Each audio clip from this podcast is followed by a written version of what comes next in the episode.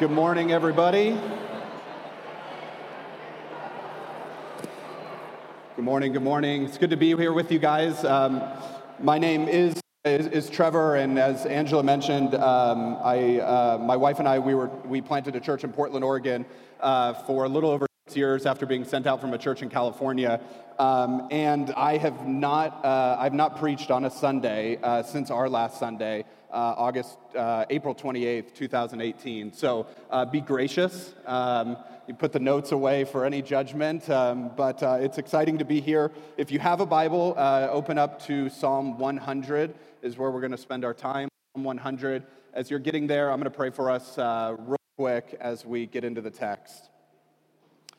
God, thank you so much for this time. Thank you for the opportunity to gather here together and, and to study your word. And God, with a group uh, this size, uh, there's so many different things that are happening in our lives from good, from bad to hard, and everything in between. And, uh, and I pray, God, that as we look at your word, uh, that you would speak to us, uh, that you would show yourself to us in a way that is new and that is fresh and that is encouraging, uh, regardless of how we come into this room. And so we, we ask, Spirit, that you would do that, knowing that you're the only one who can transform us into the people that you desire us to be and to live the life that you desire us to live. And so we ask that you would do that. And it's for your beautiful name we pray. Amen. Okay, couple things right out of the gate. Um, we're going to do something a little different uh, at the end of this message, um, and we're going to try an experiment and do a Q&A. So uh, when I was serving in Portland, we, um, our church primarily um, reached a lot of people that were not Christians. If you're familiar with Portland, it's one of the least religious cities in all of America. Tons of uh, very skeptical and secular people. And so one of the primary ways we engaged was after every sermon, uh, we would do a live Q&A um, and see what happened. And sometimes it, uh, it went off the rails uh, big time. Uh, and, and, but most times it was actually really meaningful. And so, my invitation to you is as we go through this content, that if you have a question, uh, that you would um, be, you would feel free to be able to ask it. And uh, I, I, don't claim to be Bible answer. I don't claim to have all the answers by any stretch, um, but I'm a massive believer uh, that if we're going to wrestle with the claims of faith and believe these things, that we have to be able to have open and honest dialogue about them. Because the reality is that the claims of Christianity are not always easy to believe uh, and our experience with Christianity relative to the words in the scripture don't always line up. And so I want to give an opportunity for us to be, have a little bit of a conversation about that.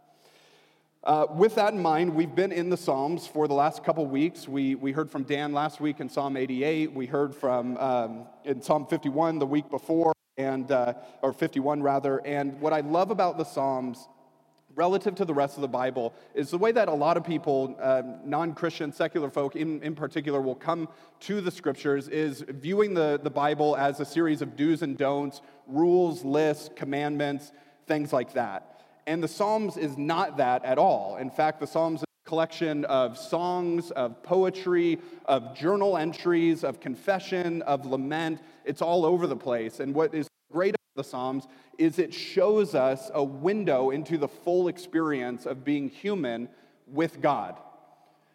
So you get songs, you get psalms of joy and happiness and peace and contentment. Uh, but as we looked at last week in Psalm 88, you get psalms of depression and psalms of feeling like you're in the pit. You get psalms of shame, of confession, of some of the worst sin imaginable. You get psalms of anger. Uh, some of things that are very hard in our culture actually articulate as Christians, we feel it's a little bit dangerous to be able to uh, actually communicate the things that we, we read in the Psalms. And so I love the fact that the Psalms kind of lay bare before us the full range of human emotion good, bad, ugly, and everything in between. And so as we look at this psalm today, Psalm 100, uh, I think the primary focus on this psalm is about identity is about identity and trying to answer the question who are you? Who am I? Uh, when we ask that question in our Western culture, usually it's, it's somewhere around the idea of what you do for a living, who are you? We answer with our occupation, we answer with what typically is most important uh, in our lives. So that might be parenthood, that might be our job, that might be our hobby, whatever the case. may be. We're generally in the West very quick to ask the question, Who are you? We respond with what we do. And the psalm here is going to target more about really what is our identity. Um, and so, to get started, uh, to keep us all kind of le- level set, I want to start with a definition of what identity is. Um, identity is at least two things. Uh, identity, number one, uh, identity is a sense of self that is durable, a sense of self that is durable. Uh, in other words, uh, this is a sustained and true in every setting. Uh, so, this is the opposite of thinking about entering a room with a mask on, uh, entering a room and having to be a chameleon and trying to shift to whatever your audience is or whoever you're in front of or whatever you think you need to be in the, in the eyes of people that you love, respect, admire, whatever the case may be. Identity is having a sense that is durable, that regardless of what room you step into, you understand who you are and can live that out. So it's a, a self that a sense of self that is durable. Second, uh, it's a sense of self that's uh, a sense of self worth that is appropriate. A sense of self worth that is appropriate. So this isn't an overgrandizement of who you are, but it's also not the reverse about coming in thinking that you're a horrible human filled with shame or guilt or whatever the case may be. It's a right assessment of your worth. It's a right assessment of your worth and how we understand identity uh, truly has changed over the years. Uh, you and I primarily think about identity through our very hyper individualistic Western culture. Uh, but it hasn't always been that way. Uh, in fact, in ancient times, most people would get your identity primarily from connecting to something much bigger than yourself, much bigger than your individual interests. So this would either be to God, to family, to nation, or to some configuration of all three. Uh, but the times have changed uh, drastically, especially in our culture and the air that we breathe. The cultural narrative typically around identity is pushed back to the individual to say that you get to create your identity, that you get to decide whoever you're going to be. And in the face of it, it sounds like a tremendous amount of freedom that we don't have to be oppressed by our family or by a God or by a nation or whatever the case may be, that you and I actually have the freedom to create ourselves and be whoever it is that we want to be. The problem with that is all the statistics that show that it's working horribly. It's working terribly. I'll give you an example. A quote from a, a philosopher, Alain de Botton, says Our culture tells us that we have the, the power to create ourselves. And that puts the emphasis on independence and self reliance, but it also means that our society awards winners and it despises losers, showing contempt for weakness. All this produces a pressure and an anxiety beyond what our ancestors knew. We have to decide our look, our style, our stance, our ethos, and we have to promote ourselves and be expected in this space, professionally, socially, aesthetically, in which we have chosen to create ourselves. And so, although our, our culture creates and presents a message that you get to be autonomous to create whoever it is that you want to be, what it's actually bearing out for individuals all over our country in particular, especially right now, is that it is a weight, it is a pressure that is crushing. Uh, why is that? Because the goalpost is always changing. The goalpost is always changing depending on the room you enter, depending on the job that you have, depending on the people that you're around, depending on what's going on on social media, depending on what's going on on the news. It's a weight that is exhausting and it is creating more and more so anxiety, depression, and hardship because people don't have a firm foundation of who they are. A foundation that can withstand joy, but a foundation that can withstand earth shattering pain and everything in between. So, that's what I want to talk about today. Um, my plan is to do it relatively quickly. Um, I know you don't believe me because every pastor or preacher says that and they still go on for 45 plus minutes. So, um, but I have a timer that I'm desperately going to stick to.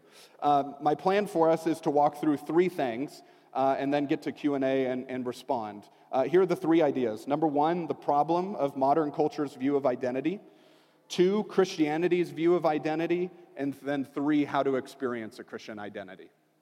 So let's jump into number one. Uh, we've already been talking about it a little bit, so this will be relatively quick, but I want to dig a little bit deeper into the problem of modern culture's identity. Uh, because I think it's important as we spend the rest of our lives outside of a church setting with a 24 7 news cycle, with social media coming in every direction, with all the changes that are going around, you and I are, are truly bombarded with so many other narratives outside of what the Bible has to say and outside of what Christianity has to say. And so I want to get under our cultural narrative a little bit and then go to the scriptures.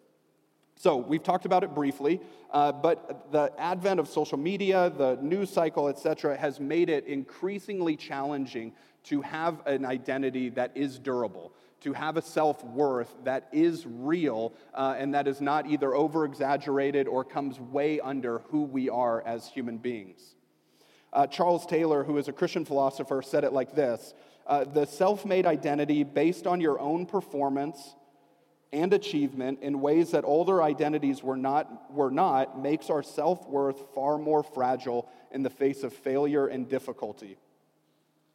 This makes us, more than ever, vulnerable to the recognition given or withheld by significant others.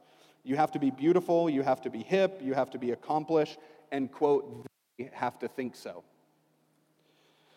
Uh, Charles Taylor, I think, rightly uh, points out our culture is primarily, and we'll get into this more, is primarily based on performance, upon achievement, um, and being able to show that or demonstrate that to whoever they are and ensuring that we get their approval.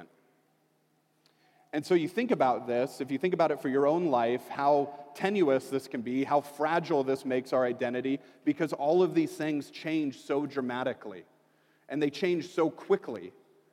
So, what we, what we see, and this happens in my life, and I imagine in yours, when we are doing well in life, our identity tends to reflect that. In other words, we view ourselves, we view life, we view God, we view uh, our work, our circumstance generally in a very positive way. But when things change, which they inevitably do, it can feel like everything gets pulled out from underneath us and we have no firm foundation. We have no basis to go back to. So, whether that's relational issues, whether that's parenting issues, whether that's your job, whether that's family, whatever the case may be, we get exposed in these areas, and what they end up pointing out to us really is where our identity is at. Where you, where you and I find value, where you and I find meaning, where you and I find worth. And despite the culture's attempt to continue to tell us that it leads to freedom, we're seeing the exact opposite of it. The pressure that uh, all of us at different times feel to be something that doesn't always hold up. I'll give you one more example before we take off from this point. Um, David Foster Wallace, who was uh, a very eccentric philosopher, if you've ever read it or heard of him, he wrote a, uh, just a brick called The Infinite Jest, and it's a really great philosophical work if you have trouble sleeping. Um, but he, is, he was not a Christian um, by any stretch. In 2005, he actually ended up taking his own life. Uh, but he was invited to Kenyon College to give a commencement speech. So imagine the scene uh, a, a, bunch of college graduates are sitting down, they're waiting to go enter into the workforce, or waiting to go enter into their lives. And David Foster Wallace, a, a non religious uh, philosopher, comes up to give them uh, encouragement. I want you to hear what he says to them about, uh, about life and about what they're getting ready to walk into and see if it resonates for you. He says this uh, Everybody worships. The only choice we get is what to worship. And the compelling reason for maybe choosing some sort of God or spiritual type thing to worship is that pretty much anything else you worship will eat you alive. If you find your identity in money and things, if they are where you tap real meaning in life, then you will never have enough, never feel you have enough, and if you find your identity in your body and in beauty and sexual allure, you will always feel ugly. And when time and age start showing, you will die a million deaths before they finally grieve you. Find your identity in power, you will end up feeling weak and afraid. And you will need ever more power over others to numb your own fear.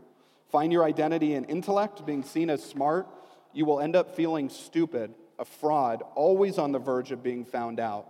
But the insidious thing about all these forms of identity is they're unconscious. They're our default settings. I think uh, uh, David here points out rightly, in light of our culture, that these are where the primary identifiers for our value and worth come in. Whether it's our intellect, whether it's our job, whether it's the power we have, whether it's our body, whatever the case may be. And what he's rightly pointing out is as those things break down, as those things go away, so too it does your value and your worth. So, my question um, for us as we move forward, and, and having been a pastor and having and living this every day, have seen this a number of uh, a number of times around people that come in feeling a sense of shame, a sense of failure, a sense of guilt, a sense of unworthiness because of the external circumstances in their lives. So, uh, where do we go from here? Uh, how can we find an identity that is more solid than that? Surprise, surprise, we'll look at the Bible for that answer. Uh, and here's where I do believe that Christianity offers such a unique and powerful resource to everyone, one vastly different than the rest of the culture. Uh, because God's view and relationship to us is so utterly different than our Western secular view, and I believe it actually has the power to set us free. It has the power to set us free. So I'm, uh, I'm going to be actually reading from Matthew chapter 3 and a little bit of Matthew chapter 4. You're welcome to go there. We're going to still land back in Psalm 100, but I'm going to read from Matthew 3 and, and 4 to uh, give us a view of Christian identity. Now, uh, this could be a whole sermon series of itself. We could take weeks and months to be able to talk about this. For the sake of time, I want to just look at two examples from the life of Jesus and how he views and his identity, interprets his own identity, and how that's practical to you and I. So, Matthew chapter 3. If you're a little bit familiar with uh, the Gospel of Matthew, Jesus uh, has, for the first 30 years of his life, been living in relative obscurity. Uh, he's been a carpenter. He was born in a town that no one would ever want to go to. He comes from a people that aren't very special. He hasn't done anything yet that, is, that gets him any fame or any notoriety. He has been living in obscurity quietly for the past 30 years, and we're just on the verge in Matthew 3 uh, of him starting out his public ministry. So, for context for us, as, as, as Westerners who think about uh, doing an achievement uh, above most things, Jesus has done nothing yet. Nothing yet that we would necessarily look to him to say, that guy is legit. Now, we do get a glimpse in, in, um, in Luke 2 about his uh, interactions in the temple, but by and large, there's nothing yet to show that Jesus is anything special. And so it's as that backdrop that Jesus comes to uh, John, John the Baptist, who is baptizing people in the river, and Jesus comes to John and says, Hey, you need to baptize me. John rightly says, I don't think so. I'm not in the business of baptizing God. This seems to be a reverse order. Jesus naturally wins that argument as he does, and John, and, and John ends up baptizing him. And I want to read this to you, um, and, and I want you to hear this very clearly. Matthew 3 16 and 17 says this And when Jesus was baptized, immediately he went up from the water, and behold, the heavens were opened to him, and he saw the Spirit of God descending like a dove and coming to rest on him. And behold, a voice from heaven says, This is my beloved Son, in whom I am well pleased. This is my beloved Son, in whom I am well pleased. He doesn't say, This is my beloved son who I'm going to be really pleased when he gets this church off the ground. When he gets this big organization grown to a substantial point with an incredible social media following and a remarkable amount of influence. No, prior to him even setting forth to do his ministry, God the Father says, You are my son, and I'm pleased with you if, if we were super real for a second, and I know it's church, so it can be hard to do that, but how many of us are looking for that type of validation right now? You are my son, my daughter, in whom I am well pleased. Hard stop. Not tied to you being a parent, not tied to your occupation, not tied to this, not tied to that. Because of who you are, I am well pleased. So, with that in mind, Jesus hears these words over him that God the Father loves him and that he is well pleased, and immediately after, the Spirit drives Jesus into the wilderness. You remember this? Uh, Matthew 4. Jesus is sent out into the wilderness to be tempted, uh, for, to fast for 40 days and for 40 nights, and then is tempted by Satan. Uh, in the text in Matthew 4, Satan tempts him with, comes with three temptations. For the sake of time, we're going to look at two. Uh, and I want to look at these two temptations that, G- that Satan comes to Jesus with. Number one, the first temptation is you are what you do. Number two, you are what others think of you performance and popularity. So let's take a look at uh, Matthew 4. Then the devil, uh, starting at verse 5, then the devil took him to the holy city and sent him on the, uh, set him on the pinnacle of the temple and said to him, If you are the Son of God, throw yourself down, for it is written, He will command His angels concerning you, and on their hands they will bear you up, lest you strike your foot against a stone. Verse 7, Jesus said to him, uh, uh, Jesus said to him, Again, it is written, You shall not put the Lord your God to the test. Again, as we've said, Jesus at this point is not popular. He's just coming on the scene. Nothing has officially started, and Satan comes to him immediately to sow doubt in his identity if you are the Son of God. It was just confirmed to him through the Father of his identity, of his worth, of his value, that he is the Son of God. Satan comes to him and says, If. And in this temptation, Satan is telling Jesus, How amazing would it be if you jumped off of this pinnacle? Satan has taken to him to the highest point in Jerusalem, a very visible point in the city. And Satan comes to him to say, How incredible would it be if you jumped off this thing and angels caught you? That's legit. Think about how many people would believe in you. Think about the book deals that would come in. We'd get you on the conference tour. You'd be speaking like crazy. TED Talks would galore for you. It would be remarkable. He's trying to get Jesus to question his identity. He's trying to get Jesus to do something that is, would violate the mission that God has given him, would violate the identity that God has given him.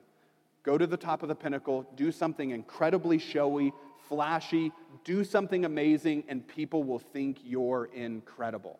They'll listen to you. And would that be true? yes. If I saw someone jump off of a building and then hovered down, I would probably listen to him. He would get a new Twitter follower for sure. But that's not the, that's not the mission that Jesus was on. I'll reference this over and over again throughout the last bit of our time.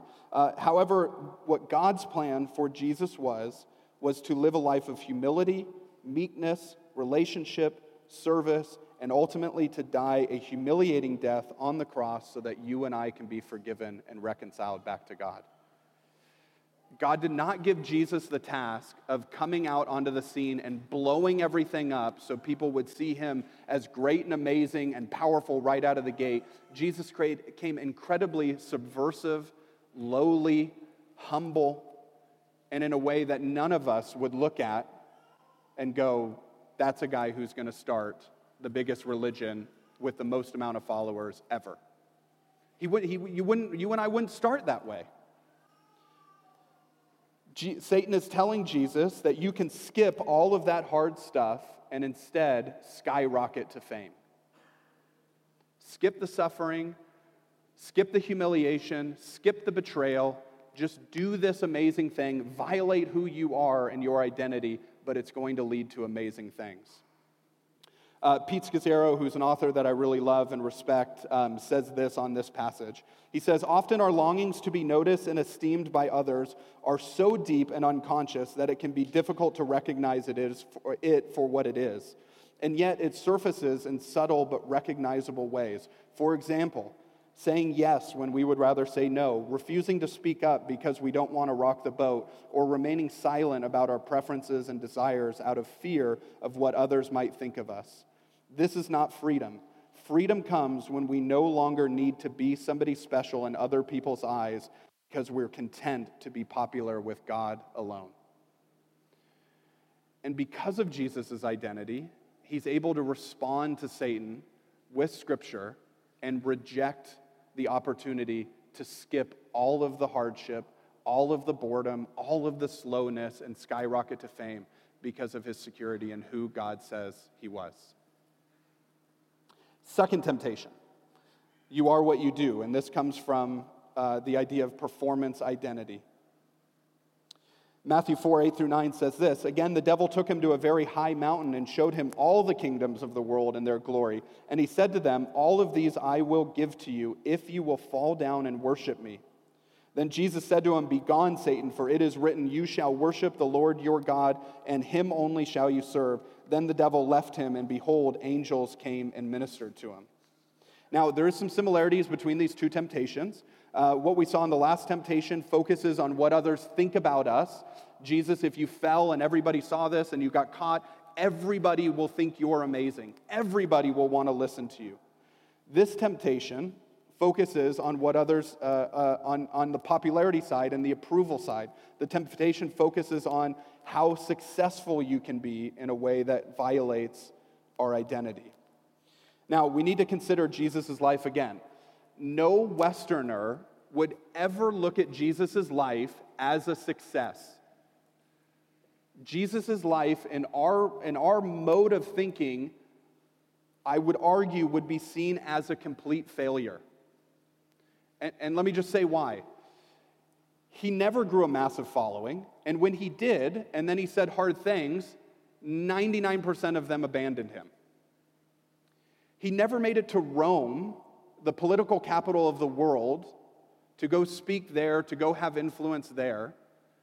In fact, in his last week on earth, he was betrayed by his best friends, he was arrested, he was beaten to an inch of his life, and then ultimately he was crucified and murdered.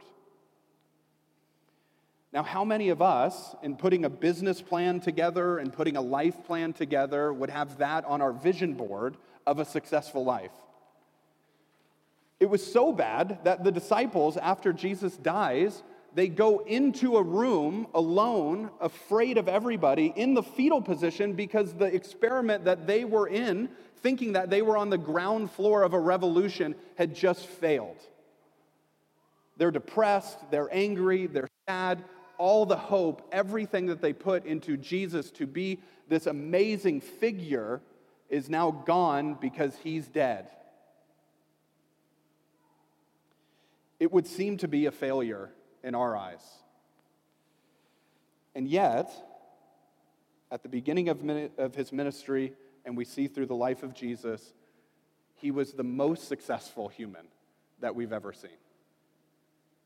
He was the most successful human we've ever seen. Pete Scazzero says it again like this uh, We need to see this for what it is. It's a counterfeit faith that has the power to separate us from Jesus. Remember, we live in a larger culture that believes everything bigger is always better bigger profits, bigger influence, bigger impact, and the church more or less is guilty at times of believing the same thing. According to Jesus, success is becoming the person God calls you to become and doing what God calls you to do in His way and according to His timetable. So, the crazy news when it comes to Christianity is you and I can look like a complete failure in the eyes of our culture and be a radical success to heaven. A radical success to heaven. Because Jesus is not looking at the same metrics that you and I square footage of your house, year of your car, 401k, uh, letters in front of your name, whatever the case may be. Jesus' identity was so secure in the Father, was so secure in who he was, by hearing that he is God's beloved, that he was able to live a life of being poor, a life of being mocked, a life of being betrayed, and still to have an identity that was firm, unshakable. Uh, for me, this is, uh, this is without a question my biggest struggle. Um, if, if you know the Enneagram at all, I fall as an Enneagram 3, which is the achiever performer. So my default core fundamental value is that people uh, do not love me unless I can perform and achieve. That's my whole life is tied to. Uh, because certainly no one could just love me uh, for me it has to be tied to performance, it has to be tied to achievement. And so I feel at the deepest level of my core the need to constantly do better and to perform so that I can receive validation because I don't think I can get it with just who I am. This is, this is my struggle um, all the way through and through. Uh, it relates to how it, it, it, hits me in how I relate to people. It certainly uh, is applicable to how I relate to God, the struggle of performance to receive validation. And it's a constant, constant struggle to not look at everything else in the world, see that I'm not doing enough, and believe that somehow God is upset or frustrated with me because that, and therefore I am unworthy of love. And yet, time and time again, we see Jesus' security in who he is because of the Father's love for him. And the same thing is offered to you and I. The same thing is offered to you and I.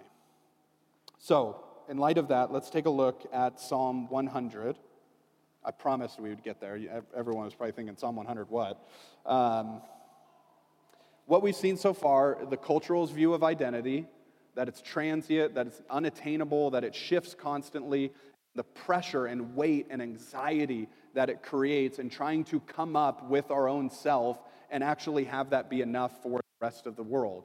And then quickly looking at Jesus and his identity and his security to be able to live out his life in the face of critics, in the face of the culture, in the face of his enemies, in the face of betrayal, and so on and so forth. And so the question is um, how do we experience that? How, how can you and I have that? Um, because if you're anything like me, I'm desperately looking for how I can have that.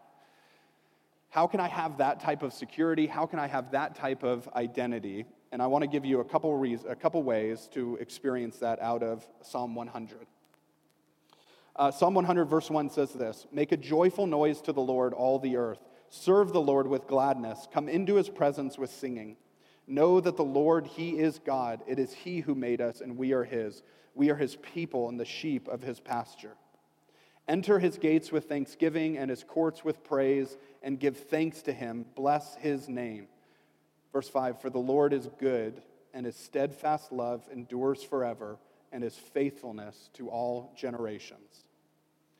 Two ideas on how to experience a Christian identity. Number one is know that your value and worth will never change to God. Verse 3, he says this Know or experience that the Lord, He is good. It is He who made us, and we are His. We are His people, and we are the sheep of His pasture do you hear the incredibly direct and personal language that is coming from God speaking to you and I? God, the creator of the entire cosmos, everything that we see and, unsee, and don't see, in the vastness of space. I don't know if you saw the new pictures of, of space recently that just came out, were un, unbelievable. This is the God who created all of those things, is speaking directly to you and I when he says, he made you. You are His. You are His people, and you are the sheep to His pasture. You were not created on accident.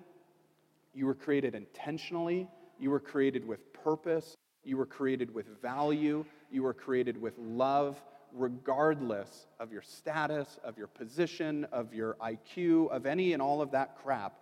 You were created by God for God.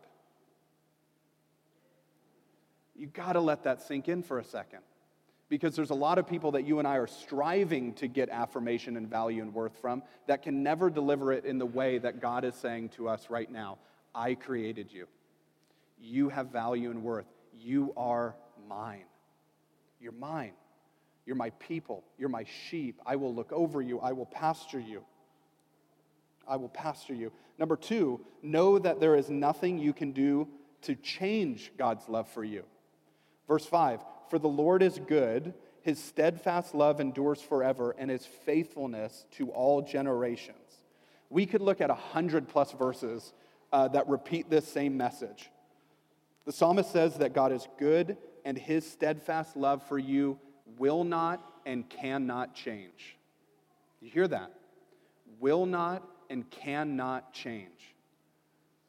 So that means when you're not feeling like a good Christian, when you sin, when you walk away, when you doubt, whatever it is that's going through your mind, God is saying, I cannot and I will not stop loving you. It's not based on your performance, it's based on who you are to me and what Jesus has done for you. Regardless of your performance or lack thereof, his promise to you is faithfulness and his love because of who he has created you to be. I mean, where are you going to get that? Where are we going to get that outside of the Christian narrative? It doesn't come from parents the way it should. It doesn't come from our work. It doesn't come from relationships. It doesn't come from culture. It doesn't come from news. All that stuff can change on a dime. Here, God is saying, My love for you does not change. The way that I prove that is by what Jesus did on the cross for you. The way that I show that in the deepest way possible is sending Jesus so that we could be back in relationship together. There's no greater way to demonstrate God's love for you by doing what he did by sending Jesus to die. So, I'll pause there for a second. Take a breath. That was a fire hose of content. I actually, it was 32 minutes. I apologize for being a little late. Uh, but we'll take a second, and if anybody has any questions, um, would love to talk, and then we're gonna, I'll talk real briefly about how we can respond to this. So, who's gonna be the brave one to ask the first question, which inevitably gets all the other questions going? And if you don't, don't feel pressure or anything like that. It's okay. You're loved. Yes. Uh, what's your name? Sasha. Yeah. Performance and obedience? Yeah, so Sasha asked the question Can you identify the difference between performance and obedience? Uh, which I think is a great question. Uh, I think the difference between the two is going to ultimately come down to motive. Motive. Um, when you think about the idea of performance and the way that I've been using it, um, it's similar to the way that Jesus talks about how the Pharisees prayed. Um, don't be like the Pharisees who pray these massive words, who uh, use all these big words and, and, and, and huge thoughts to be able to get approval uh, and performance in front of people. You go into your room where nobody is, be quiet and silent, and I'll see the stuff you do there. So, obedience, I think, relative to what you asked on the difference between performance, ultimately comes down to motive, where obedience is similar to what Jesus, uh, we read in Hebrews, that Jesus learned obedience through suffering. That he obeyed God regardless of how it looked, regardless of how it felt, and regardless of what the outcome was going to be. So I think it ties a lot back to a lot back to motive. Obedience is going to be out of a love and trust that uh, God has good for us, regardless of what the um, regardless of what might happen, whereas performance might be something that we're trying to get or trying to attain. I hope that helps. Who else? Good question. Yeah.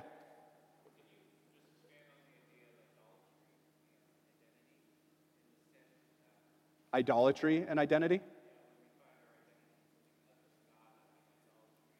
Yeah.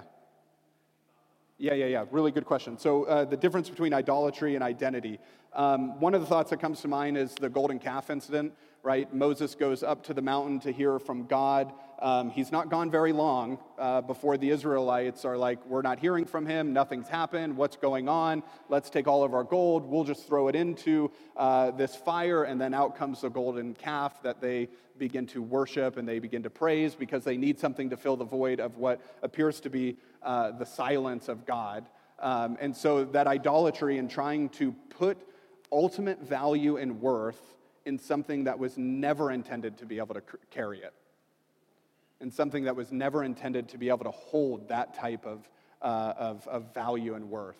Um, you put it into your job, you get fired, everything goes. You put it into health, health declines, everything goes, rather than our identity being found in someone, uh, in Jesus, who can support the weight of all of those things. So if all of those things go to hell in a handbasket, your identity never changes.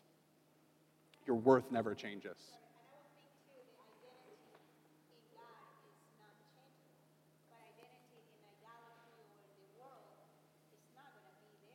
Yeah.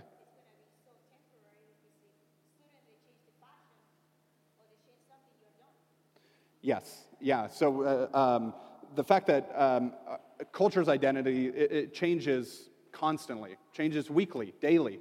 You see it on social media, you see it in the news. It's a never-ending game of trying to keep up with what's relevant at this point. Uh, versus God, who sustains our identity regardless. It doesn't change. Yeah, really great. Uh, who else? We have time for one or two more. Yeah, Dan.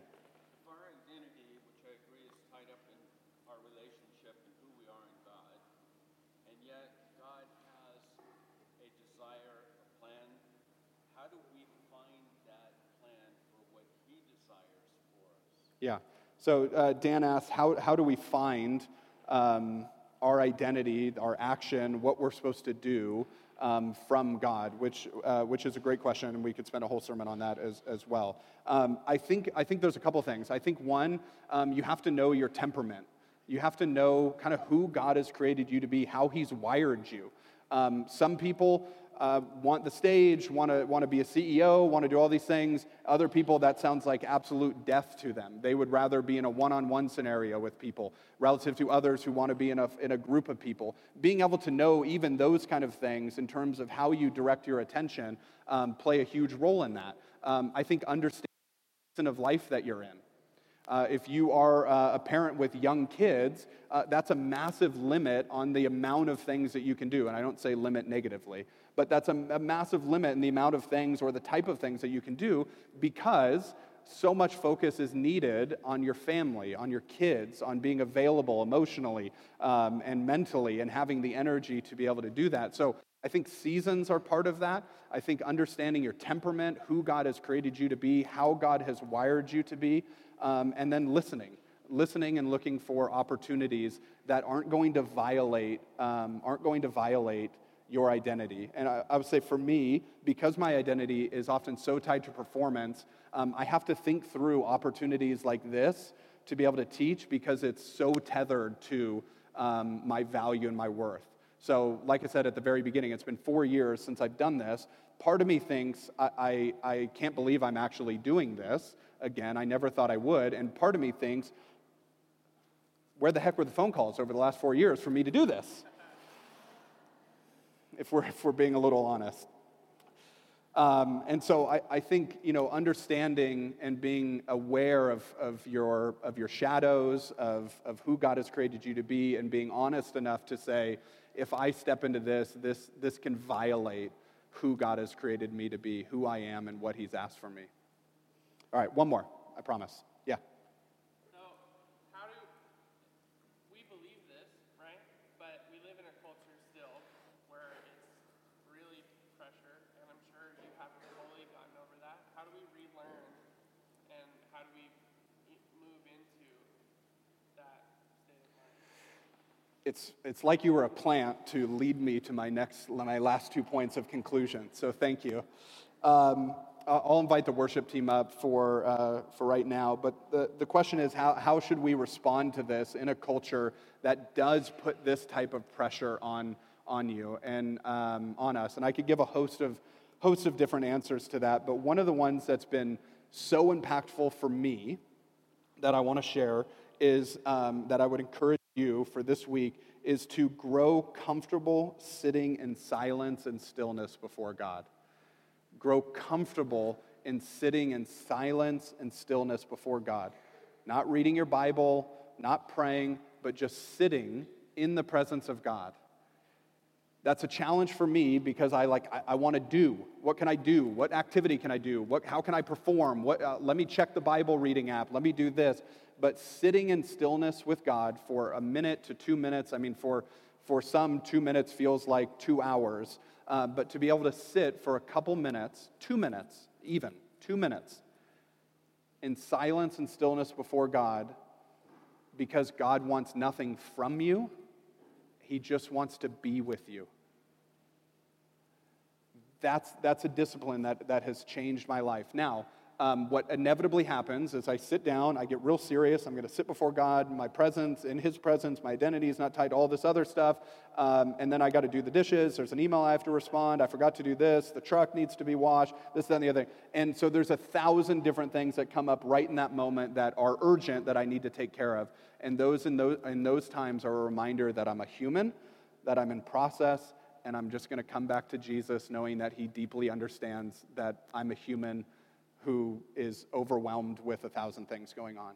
So, one of my encouragements to you, to me, to us this week is try to make it a practice of, it, of two minutes. Just sit before God. He just wants to be with you. It's not tied to your performance, it's tied to His deep, deep love for you. And the second one I'll give is what we can do right now is by responding by singing and praising.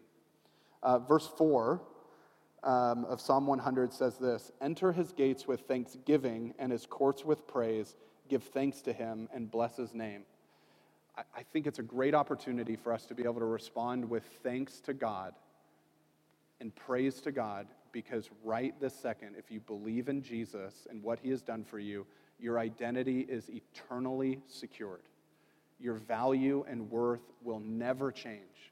And so, what a great opportunity to be able to sing back to God, to say thank you and praise you that you are unlike anything else in this entire solar system, that you love us for who we are, that you died for our sins, and that you are working in us to make us the people that He desires us to be, to make us more like Jesus. And so, we have an opportunity to respond to that, to respond to that. Um, so, regardless of how you are feeling right now with your identity and your value and self worth, as the Psalms teaches us, you get to bring all of that to God. Um, there are two rugs up here, um, and you can come up, and if you are feeling shame, if you are feeling guilt, if you are feeling condemnation, if you're feeling like a fraud, if you're feeling like a failure, you can actually come and respond to God, acknowledge those things, and let Him wash over you with the amount of love and faithfulness and desire that He has for you, because that's His relationship to you and that's His posture to you and I. So let me pray for us and we'll respond. God, thank you so much for this time. Thank you for this opportunity to look at your word. Thank you for the opportunity to um, take a few minutes and talk about uh, our identity. And God, um, uh, all of us come in here with different thoughts and feelings about our value and about our self worth. And so I pray that right now, in these few remaining minutes that we have as we sing, that you would help us to respond to your love with singing and praise. And for those of us that are feeling condemned or feeling like failures or feeling like frauds, I pray, God, that as, as we come up to these carpets, that you, Jesus, would speak life to us, that we are your sons and daughters who you love and you are well pleased in. And I pray that we would know that we would feel that, we would experience that right now. And as we walk out into the world, to our families, to our jobs, that you would help us to remember that our identity and our self worth are locked up in you. We love you. It's for your beautiful name. Amen.